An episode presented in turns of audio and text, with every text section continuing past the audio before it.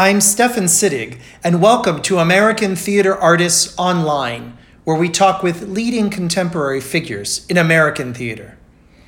If you've been enjoying the American Theater Artists Online podcast, I urge you to consider donating to help the artists who produce the theater that we all love so much. Due to the COVID 19 pandemic, many performers, designers, directors, choreographers, stage crew members, and theater administration staff are either without a job or in peril of losing their jobs. The Actors Fund provides assistance to artists to cover basic living expenses, such as food, essential medications, utilities, and more. If you love and enjoy theater, please consider donating to the Actors Fund today. Just go to actorsfund.org and press donate. My guest today is Madeline Michael, who has been teaching English, math, and theater since 1980. Originally from New York, her philosophy of education was shaped in Baltimore City, where she discovered that good teachers should always be learning from their students. Her driving passion is student agency, which takes the form of student led playwriting, choreography, direction, and design. Michael has guided her students to create moving theater works dealing with police brutality, racism, discrimination, racial profiling, and gentrification. She shares her 2019 Tony Excellence in Education Award with her students at Monticello High School in Charlottesville, Virginia, who are the true award winners. Hi, Madeline. Hello, Stefan. How are you? I'm great. Just uh, just spending the weekend gardening and whatever you do during a pandemic. Oh, I know, right? It's tough during this these times for us theater folk. Yeah. And so, where are you speaking to us from? Uh, Charlottesville, Virginia. Oh, wonderful. And that's where you teach, right? In Charlottesville? I teach at Monticello High School in Charlottesville, Virginia, but my students have decided that they want to change the name from Monticello High School to Sally Hemings High School. Oh, wow, how exciting. we'll see. Is we'll that- see how far they get. And so, is that something they're going to raise with the administration?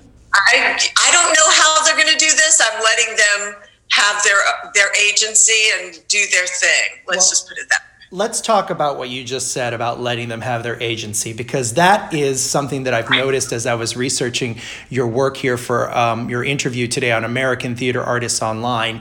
Um, tell us a bit about what you do exactly for those that are listening in and have heard the intro but want to know more. What is it that you do with theater and teaching? Because you just said something about agency that I think is so crucial to what you do. Tell us about what you do and where you do it. Okay, well, honestly, I think okay. I like sort of like the linchpin of my whole program is student leadership. And I don't mean the kind of leadership of like, I'm the treasurer of the club or whatever. We don't really have any clubs or whatever. Um, I mean leadership like you're the choreographer of this show, um, you're the vocal instructor of this show, and um, that sort of thing. And I think part of it, to be honest, is the fact that I, unlike most of my colleagues, maybe all of my colleagues, don't have a theater background. I mean, I was in plays in high school, but I don't. I never took a theater class. I did take one theater class in college, but I dropped it after a week. Um, And so, because I didn't know anything, like honestly, because I didn't know anything, I had no other choice but to look for my to my students for help. Wow, that's And I think that was really kind of it was great. Yeah, I mean that's wonderful for them, right? Because so little, it's so it's so rare that students they have so little opportunity to do that usually. Because usually, it's Yeah. usually the teacher is guiding, uh, you know, is setting everything, and and the, the the students don't have a lot of independence. But in your case, it's different, right? You do it differently. How is it that you teach theater? Um, okay, ve- probably very differently from how most people teach theater because um, hmm, I spent the first 10 years of my teaching career in Baltimore, Maryland Yeah. at Frederick Douglass High School and Northwestern High School. And um, and I think what I learned there, I learned so much there, and it shaped me completely. If I hadn't had that experience, I don't know what kind of a teacher I would be. How so? Um, How did it shape you? What do you mean? Well, you know, to be honest, they were the most horribly unfunded schools you could imagine. Oh, yeah. And there were way too many students in every class. There were no books. There, like, um, I'm pretty sure they still don't have like one-to-one computers or anything like that. Mm. Um, I had kids who didn't even have chairs, you know, who were sitting up on the radiators, and wow. and um, you know, like students from the poorest sections of Baltimore. Sure.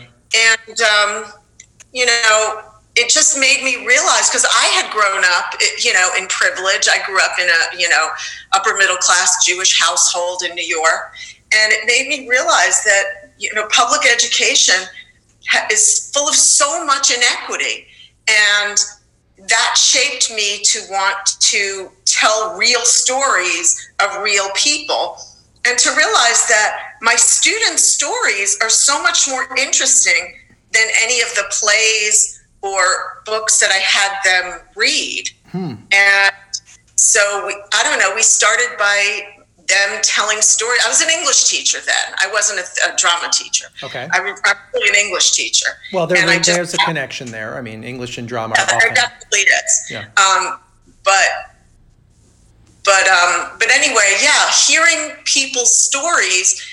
I mean, if I hadn't if I hadn't lived that for ten years, I would not be the same person. Yeah. So hearing other people's stories it, um, it just it broadens you. It ma- it makes life richer. Absolutely. And so that's what led me um, eventually to I don't know how I got into theater by way of um, National History Day. I was a National History Day coach, mm-hmm. and we chose like the performance um, part of it. Hmm. And um, and then a principal, I, we kept winning gold medals, and a principal came to me and said, "Hey, since you do performance and you seem to be pretty good at it, do you want to teach a theater class here?"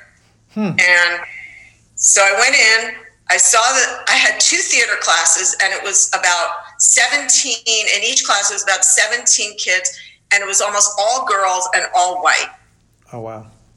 And I remember thinking, this doesn't look like the rest of the school. Huh. So yeah. this, what am I going to do to turn this around? Because this doesn't feel like a really rich experience. Right, it's not diverse enough. Right. Yeah. So um, yeah, so I just spent, I guess, the first four or five years trying to see like what were we doing wrong what was the person before me doing wrong and um, maybe it had to do with the fact that um, like before I came into this position, there, it was sort of like worksheet run and mm. theater history run and like all the things that I would have been really bored with when I was in high school.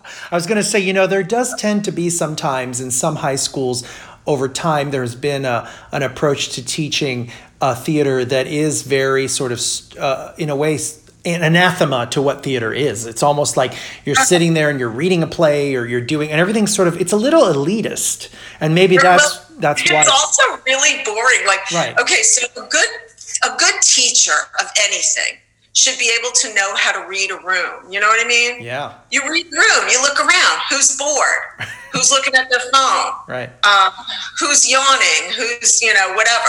And, um, and so reading a room is really important. I spent a little time trying to be a, a stand up comic when I ah. graduated from college in, in Boston, mm-hmm. and I failed so spectacularly at it because it's so difficult mm. to read a room it and is. to keep people engaged. Yeah. So I thought, okay, teaching is something I think I could do because I'm good enough at reading a room. Mm-hmm. And um, so, yeah, so I go into, like, honestly, it's very simple.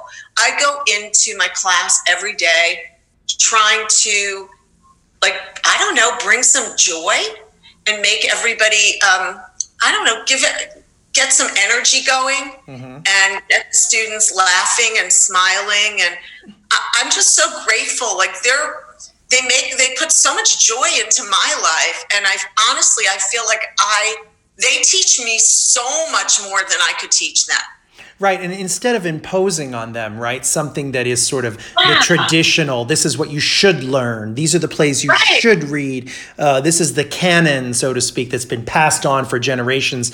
Instead, you're saying to them, tell me your stories. Yeah, what do you want? What what interests you? And if if you're bored, tell me why you're bored, and let's just change it up. Let's not let's not do this. Which is, of There- course, how you create playwrights, right? That's how you create playwrights. Yeah, saying, yeah, tell, write about what you know. Yes, and uh, that's my favorite thing to do is playwriting with the students, and um, my absolute favorite thing to do because every single year for the last I'm going to say ten years, we've been um, going to these play competitions, which I, I I feel like that's an oxymoron right there because I really don't think that theater should be a competitive thing. Right. Um, but this is America, and everything's got to be a competition. Right. Well, just writing writing the piece is is is the competition. Just writing it and getting it Yes. right. And and the oh my gosh the kids have so much to say and they all have such fascinating stories i mean i have kids from all different countries whose parents came here um, i have kids who are oh my gosh i have kids who have been like one of one of my girls wrote a story about her own family's um, eviction from a neighborhood in um, the gentrification of Charlottesville, Oh wow. and that that was really fascinating um, because it was her story. Right. And it, that's, you know, there are plays about that that you could study, Yeah. whether, you know, it's Raisin in the Sun or Clybourne Park. But it's much more interesting if the student could write a new play, right? I mean, that's what we need. Oh, it's great! It's great. That's so great. I mean, so do you have, I mean, we're, we're going to talk more in just a bit about your students and their plays because I want to dive deeper into some of these plays that you've talked to me about in the past and, and they're so fascinating.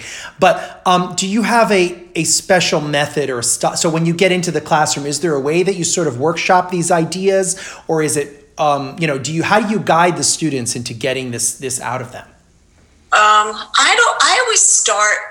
I always start um, by asking questions. Like we a we challenge each other with like crazy questions. Like you can ask the most ridiculous question in the world. Like you have to change your name right now for the rest of your life. What name are you going to choose? You have to write the. Um, somebody's going to write your biography right now. What's the title going to be? You know, just questions like that that they ask each other, and we sort of um, I don't know, we laugh about them, we talk about them, and that's kind of where it all begins with that level of comfort, a sense of being able to trust your community. Right. And then they start to share stories. Is that what happens? Yeah, Oh, yeah, they start to share stories. Um, we, you know, I give them uh, little prompts sometimes, like um, I might say, okay, uh, we're going to write a scene. You're going to be in this group, and you're going to write a scene about the um, the absolute worst experience you've ever had in school. And everybody has an idea about that because everybody's had a terrible experience. Yeah, especially at that age. Yeah, that's what they're Yeah. thinking about. So yeah, so or like you know we'll do satire, like satire that a satirize the type of person that just like makes your hair stand on end. and so they, you know, they've learned never you never use anybody's names, you never like you know personally attack anyone, but you know, and satire always punches up. Yeah. So yeah, so we learn the rules of what makes good satire and um, and what's what's okay to satirize and what's not okay to satirize. Talk a lot about that. So you're teaching them a bit of style and style elements. But and then how do you develop that into a longer piece? So you, they start writing with scenes. Is that how it is in exercises? Okay. So we start writing with scenes, but then what I do is I usually work over the summer. To be honest, a lot of the plays come out of little scenes that we do during the year.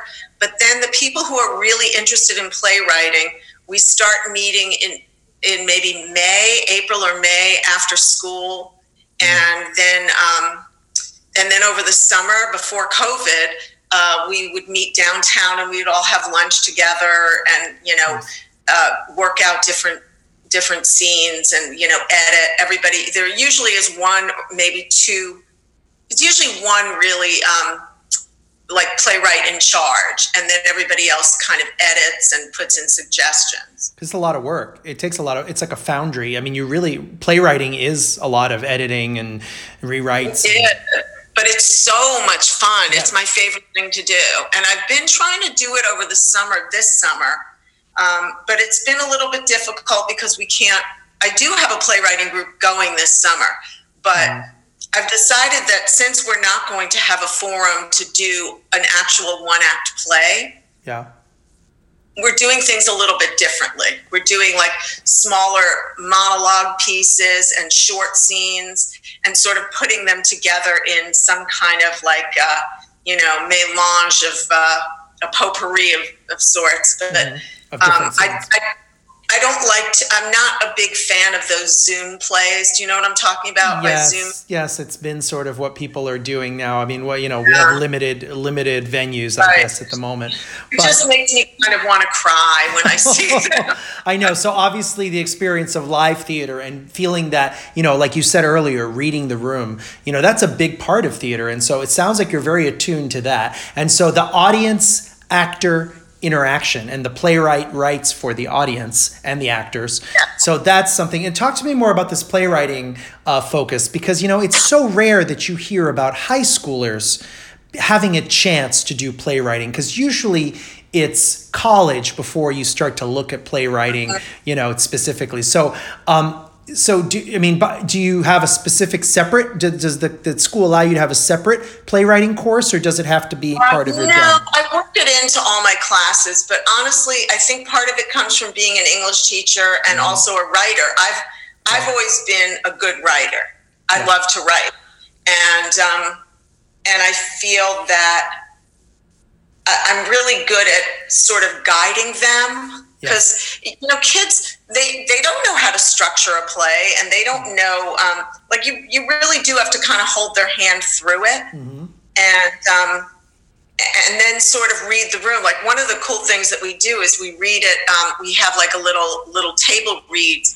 of short scenes and then and other people are just listening and then they give some feedback of what what they get and what they don't get mm. and uh, i don't know it's just it's, the other cool thing about it is that it gives them opportunities. I've had kids, you know, win scholarships because of their playwriting. I've had them um, win, like one of my students won a um, a summer. He got to go to this really great summer playwriting program at SPARC in Richmond. Yeah, and um, I mean, there's just so many so many opportunities. Another student um, was able to go to um, to work at UVA and do a summer history project at the Carter G. Woodson Center. Wow. And a lot of that, you know, those opportunities come because not only of the publicity of these kids' plays, but also the confidence. It's really all about their confidence because once kids feel like they have a great story to tell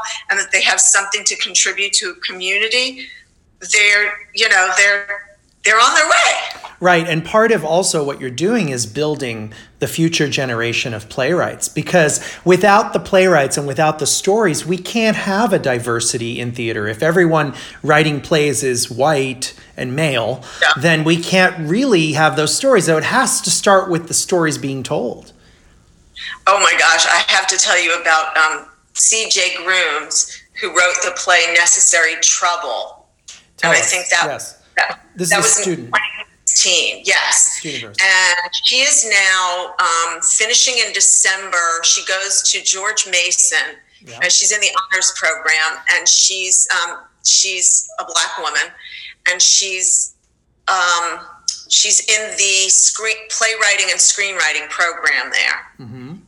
And she definitely would never have done that. I just got a note from her the other day that said, like, thank you so much for introducing me to this um, form of art. And um, she is a really brilliant girl with such a story to tell.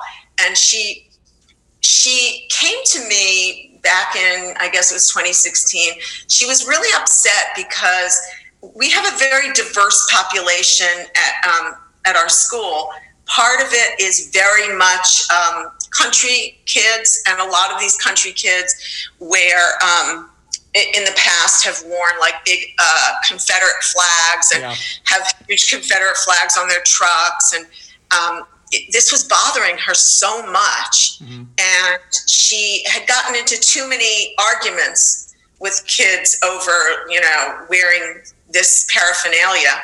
So finally, she said, um, I said, like, you know what? This is a great story. Why don't you make this into a story? Make this into a play.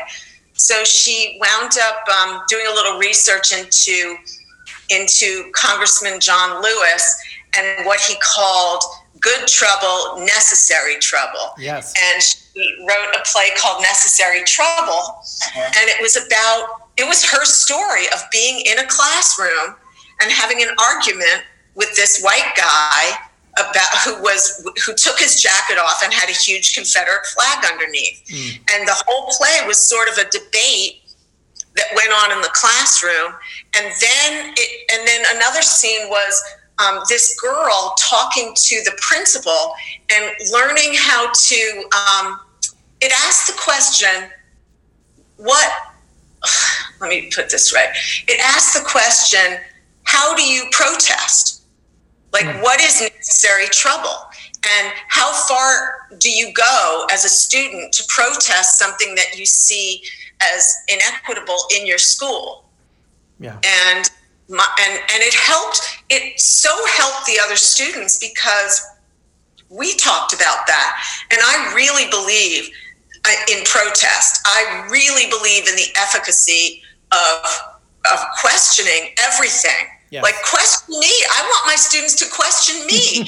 when I tell them something, when I teach them something, question me. Right. You know, you have to question adults who tell you things sure. because like so many adults taught me such so many lies when I was in high school. Oh, it's interesting. And, yeah. Well, you know, our generation, you know, us, those of us who had teachers who were, you know, silent generation or older, maybe not boomers, um, we were kind of taught that way, right? We were taught just do what you're told and shut up and listen to right. your elders. There's there was that, and you never right. crossed that line. But now right. you you are obviously the teacher for this generation because they need teachers like you who allow them to express their ideas and to, to question, as you said, because that's the dialogue they're craving too, right? Well, honestly, I definitely had parents who yeah. um, who encouraged me to question authority always. Yes, me too. They're just important. So my, my, parents were the ones who would always say, um, you know, you don't have to stand if you don't want to stand up for the pledge of allegiance you don't, don't have to up. right and that's what creates the leaders that's what creates leaders of tomorrow also and uh, and so I did always ask my my teachers questions, and I probably wasn't the most beloved student in my school by the teachers. I think a lot of teachers did not like me very much, and probably a lot of teachers still don't like me very but yeah. I really encourage that because we, as adults, we shouldn't be afraid of answering difficult questions. And that's what like, theater that's does too. Yeah, theater is. And if we is, can't answer it, yeah. like if we can't, if we don't have a good answer to really valid questions the kids are asking us, then we better go find out. Mm. Nice. So that's where the that and that dialogue between um, you know this the student and the teacher is so crucial because that's how you're able to to give them a space, right? To do something like CJ uh, working on you know necessary trouble. Uh, yeah. so she could she had the space to create that play. And is she thinking about now with the recent passing of of congressman john lewis um, that phrase has sort of been you know thrown about a lot you know now recently because of his passing. That's interesting. So she wrote she was writing about it you know four years ago Yup, she was writing about it. Like my students have been setting the bar. I feel like they've been ahead of the curve. And I think so many kids could be if we yeah. just allowed them more room and more freedom. Absolutely. Like I just remember sitting in, I took a lot of dramatic literature in college. I didn't take theater classes, but I read a lot of plays. Mm-hmm. And I remember not understanding why this was important or why I was reading this, like mm. ha- having absolutely no um, connection yeah. to some of the things that I was reading, and and also reading Shakespeare's comedies and thinking like, I'm not laughing. why is this not at all funny to me? This just doesn't feel funny at all. Right. And so I decided that I was going to I was going to make my theater program bigger than 17 white girls. And to do that, um, how do I put this? To do that, you have to make people feel comfortable in a space. Mm-hmm. And you have to let kids, you have to let kids lead with what they feel confident with. Sure. So if one kid is a really good um, hip hop dancer, and another kid can do backflips, and a third kid does Bollywood dance, and another kid does stand up comedy, let them lead in whatever their skill is, and everybody then sort of looks up to them, and then they get a place in that community, and it makes the community so much richer. Absolutely. You're drawing on their skills and doing an inventory of what they're already comfortable with, and then they can grow from there. And, and they, they, can teach everybody else. Teach each other, right? That's the true diversity. When people talk about diversity, you know, I'm always, I always get a little, uh, you know, ruffled under the feathers because people yeah. say diversity and they're basically just bean counting, and what they're doing is just putting, you know, say, oh, we're going to do this, we're going to do a raisin in the sun. That's diversity. Is it? You know, what's really diversity is what you're doing, which is getting the stories from your students directly and making the plays and making the theater about uh, themes that are important to them. Well, the other thing is when you choose a play like Raisin in the Sun, then you have to go out or say like The Crucible. Yeah. Say you're a school teacher who like I want to do The Crucible, and then you have to go out and find yourself someone to play Tituba, right? Oh yeah. Like people, people know, kids know when they're being tokenized. Yeah. You know, no. And, you know, you have to want them just because you want them, not because you need someone to play Seaweed Stubbs in hairspray. Right. Yeah. No, no. And that's why you avoid all that by really when you focus on them telling the stories and them writing the stories, then you know they can tell. And also picking, and then they can pick the shows. They can look at different musicals and say like, you know, what do you want to choreograph? Mm-hmm. Find me, listen to these 10 musicals and t- which one appeals to you to be the choreographer. Mm. Um, the other thing I was going to say is last year I have these two. Um, two girls uh, with an Indian background, and um, one of them wrote a play called My Kahani, which means um, which means my story in Punjabi. Mm. And he wrote the play sort of half in Punjabi was really really interesting. Wow. And um, and what they did, we we took it to VTA, and they led a, these two girls led a workshop in Bollywood dance. Oh, fun! Right. And, everyone had so much fun. Wait, you're a choreographer, right? Yes, that's what I do, and I, I, direct and choreograph. But yes, and so exactly what you're saying. You know, I do a lot of that too with my students, which is and with my students, but also with my um, you know cast. Whenever I do a show, I borrow from what they can do all the time. I do what I call an inventory of skills because, you know, I'm a choreographer, but I'm one person. I mean, there's only so many things I can do in my repertoire, right? But in my head, I have all these ideas and I can't do them myself. But if I've got someone in the cast who can bring something, whether it's Bollywood moment or a hip hop moment or something yeah. that's different, why not, right? I mean, if it fits yeah, within that's the. What I feel. Yeah. And so, talk, so Necessary Trouble by CJ Grooms. I'm going to say her name yeah. as much as I can because I'd love to interview her uh, soon too. I think that'd be interesting. Um, oh, she's so good. And she's so like wow, she's amazing. And then there's um, another one that I another play that I thought that you guys had put together that that called you know really grabbed my attention. But t- if you could tell us more about called a King's Story. Yeah. Okay, um, A King's Story was written by Joshua St. Hill, and he is someone you definitely should talk to. He is now, I guess, 19 he graduated um, a couple of years ago. He he's a hip hop artist and a basketball player. Oh wow! And and a very very charismatic guy with like just unlimited charm and sweetness about him. Mm. Okay, yeah. and you know raised by two of the most wonderful people in the world. So this guy, um, Josh, he I brought him in. He was really just a, he wanted to play basketball and run track mm-hmm. because he was really good at both. But I, that year we were doing In the Heights. Yeah. And he came to a couple of, he came to a bunch of rehearsals from the year before when we did the show Memphis. Yeah. And he started thinking about, you know, I should be performing. I could be performing. And then when he heard the soundtrack to In the Heights, and the fact that it was all written in in rap, mm-hmm. he was like, okay, I'm good. I can be Usnavi. So um, that started it. Yeah. So he so in tenth grade he played Usnavi and was amazing at it. Nice. Um, but then we talked a lot. He and I used to talk about all kinds of things because he's very interested in politics, and um, he we were talking about police brutality.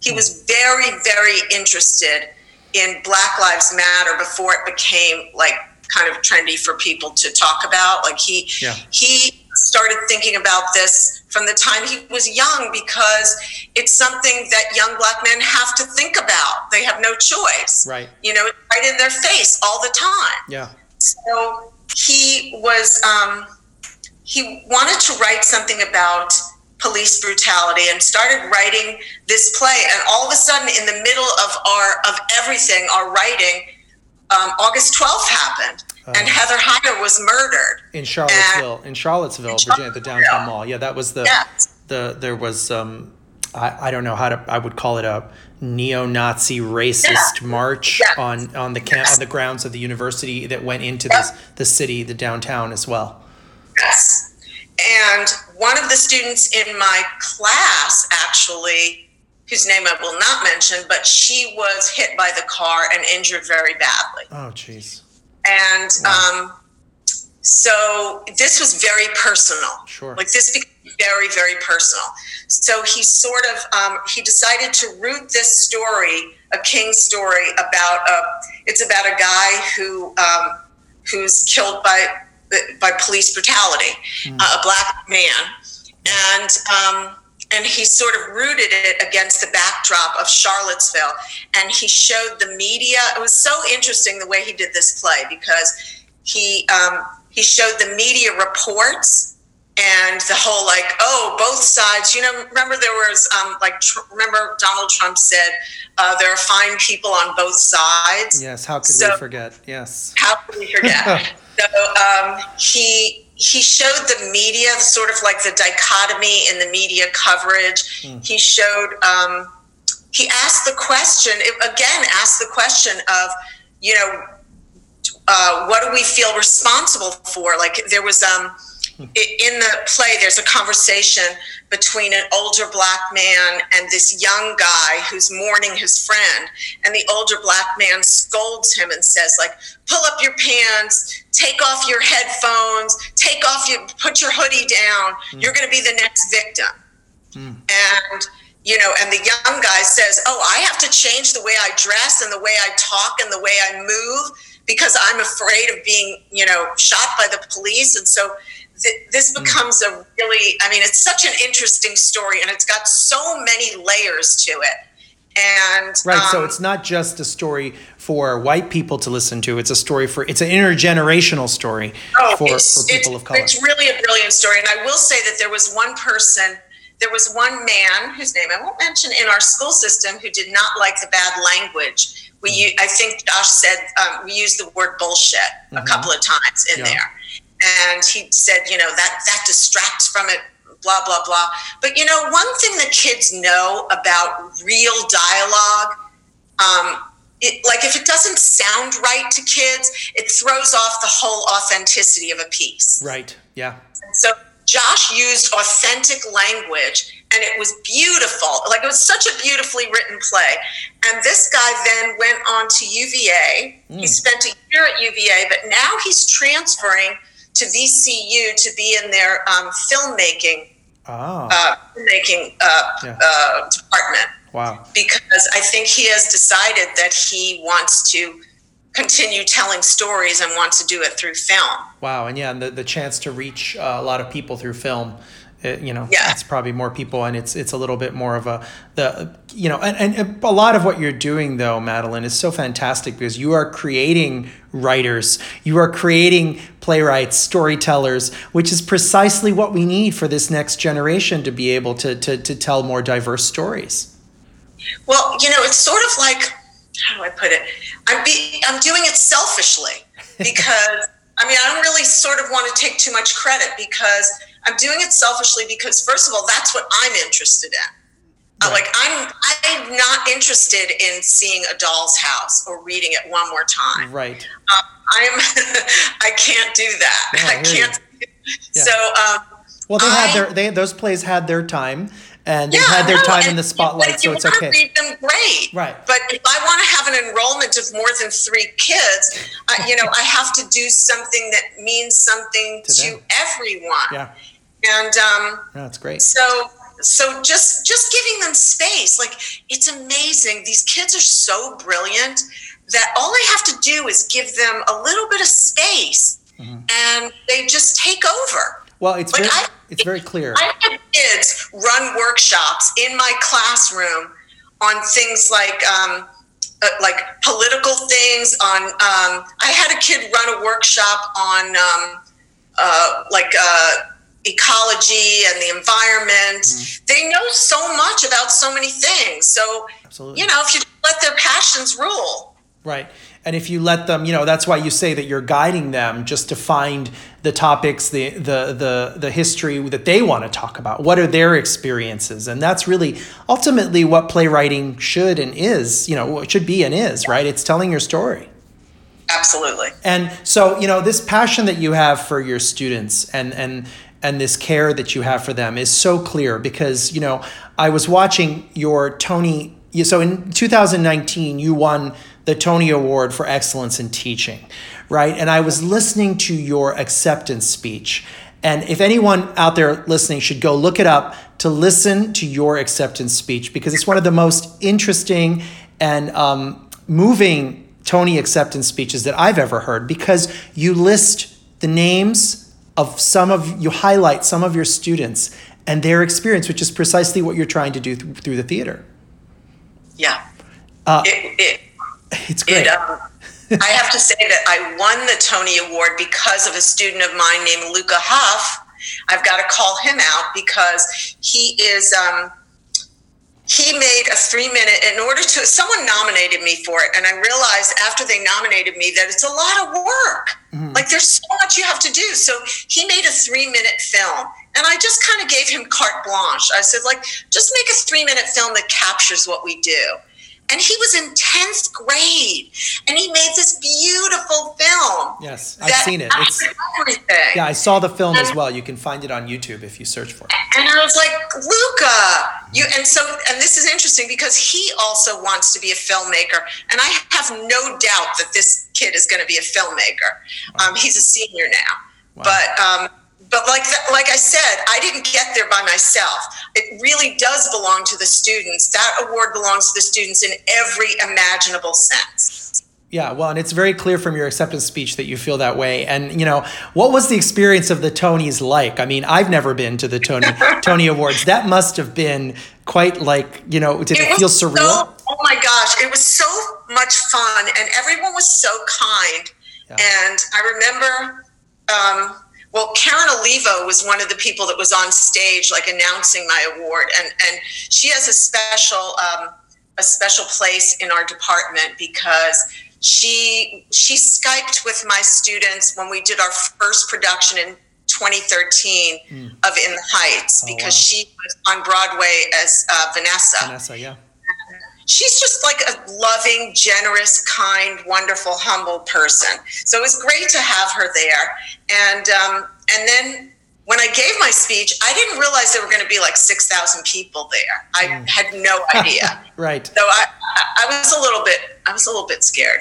Um, but then all these people came up to me afterwards, like really nice people, like um, Samira Wiley. Yeah. Oh God, I love her. Orange Black, yeah. and and um, what's that other one with the the hoods? Oh, I can't think of it right now. But, but uh, Samira is great, and Karen, those are. Samira Wiley was so nice. Oh my mm-hmm. gosh, she's beautiful and nice and kind. Laura Linney was uh-huh. so nice. Bryan Cranston. I mean, there were a lot of people there who came up to me and said, you know, it was really funny. They treated me like I was a military hero.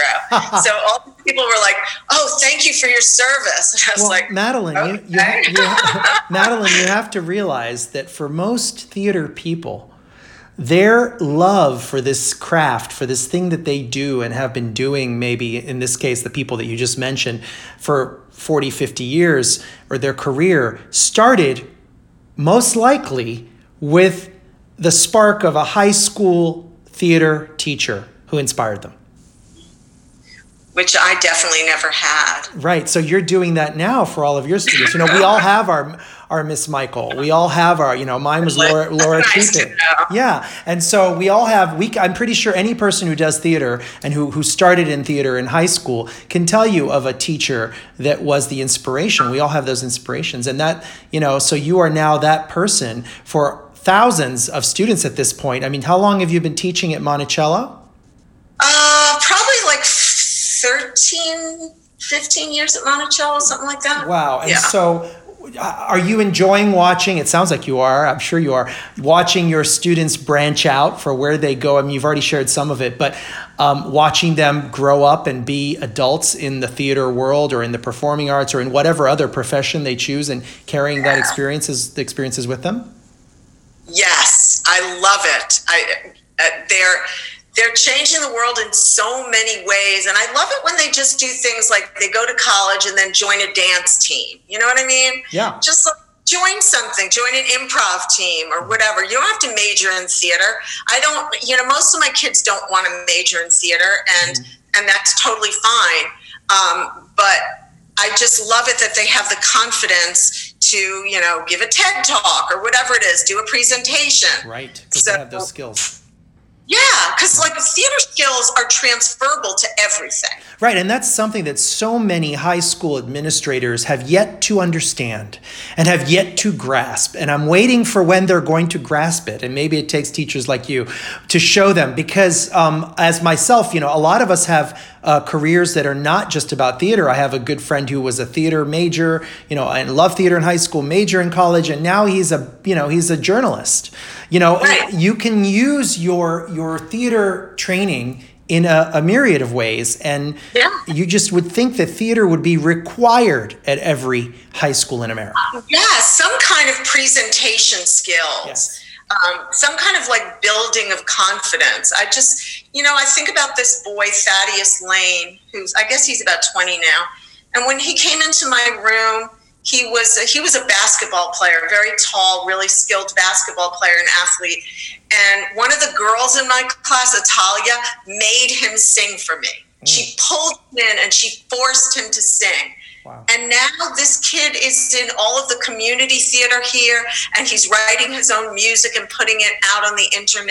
Mm. And you know, it's just sometimes you have to they have to be forced by their peers to do it, but they discover something inside themselves that they wouldn't have discovered anywhere else. And you know and that's why what you do is so important because you're bringing that out in them. And so the the, the tony award was not just about um, you know celebrating you and your students but it was also um, it, it, brought some some um, you know visibility to your program but also some financial assistance right Yes. Oh my gosh. Carnegie Mellon University. I love those people. Yes, they sponsored. Um, and so they they um, they sponsor it. So they sent three people to my school this fall. Thank God it was mm. before the pandemic. Mm. They sent um, two wonderful professors, Catherine Moore and um, Tomé Cousin.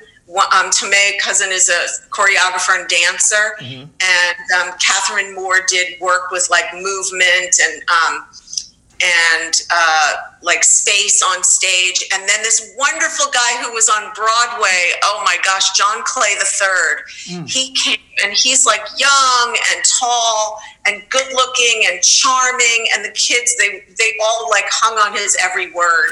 Wow. And he sang for us and he talked to us about you know what what his journey was to get to Broadway. He was in um, choir choir boy Yes, and, yes, and he was part of the presentation when you received the Tony. I remember he was Yes, with he was wearing a beautiful jacket. Yes, I remember that. Such a great guy. and so such what, an those are great experiences for your students Yeah. and, and, and for your program so um, you talked a little bit about um, covid-19 and the pandemic and how it's you know obviously um, for all of us that work in the theater whether we teach theater or whether we're on stage or um, you know in any capacity we've we've suffered a bit from having to be away from our people. You know we can't be close to each other and our audiences. But um, how are you envisioning the fall then? How is that going to work for you guys at monticello high? Are you teaching online? You know i teach at george mason so a theater so i also am struggling a bit with how you teach theater You online. teach George Mason. yes I'm t- i teach Oh, uh, I'm stage so glad to know that. yeah, I teach stage combat and, and movement in musical theater. But again, No. things that are really hard to teach, right? So at some point, you and I need to have a conversation. Absolutely. Another, Yes, anytime. But so how are how are you teaching online in the fall? How do you transfer, Okay. adapt what you're going to do? uh, you know what? I'm not gonna. I'm not gonna lie. This. I'm actually very angry about it. I'm angry. Why so? I mean, I think it's great that we're doing um, online teaching because I don't want anybody to be um, to be exposed to this horrible virus. Mm-hmm. I think that our superintendent and, our school board made the absolute right decision. okay. I'm angry because uh, our national response has been so tragically flawed, Yes. and I feel like we could have been back to school by now Yes. and and it could have been it could have been so different and I, my students are angry and they should be angry Yes. they should fuming mad They deserve better. Absolutely. they deserve way better And there are some is countries that are going back. There, there are countries that are going back to school um, right now uh, in, in August and September because they have managed to keep the pandemic, you know, under control with a strong national leadership and government. oh my gosh we have wasted the last Yes. five months with our our selfishness and our poor leadership Absolutely. and every time I go near a store, I have to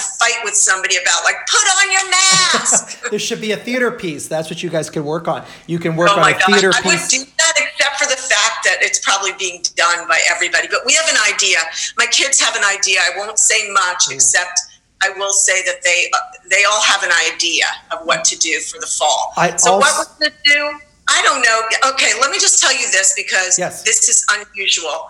I don't I don't sequence my classes. Like all my classes are drama one to four, open to ninth to twelfth graders. I used to have like a drama one, drama two, drama three, drama four, but not only did it not, it didn't work well for kids' schedules mm. because if they couldn't fit this particular block in, then what were they going to do?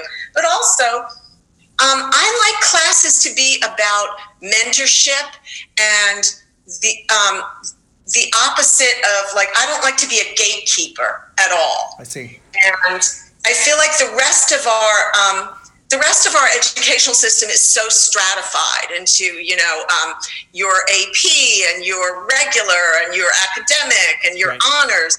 So I just do like you come into my class, ninth graders meet 12th graders, they learn from them, mm. they establish friendships with them, Nice. and it's just great. It's so I would never do it any other way now. Well, you're not So- building some sort of artificial caste system, which is sort of how the educational system is set up at the moment. You know, we're still using a, a high school education model from like pre World War II.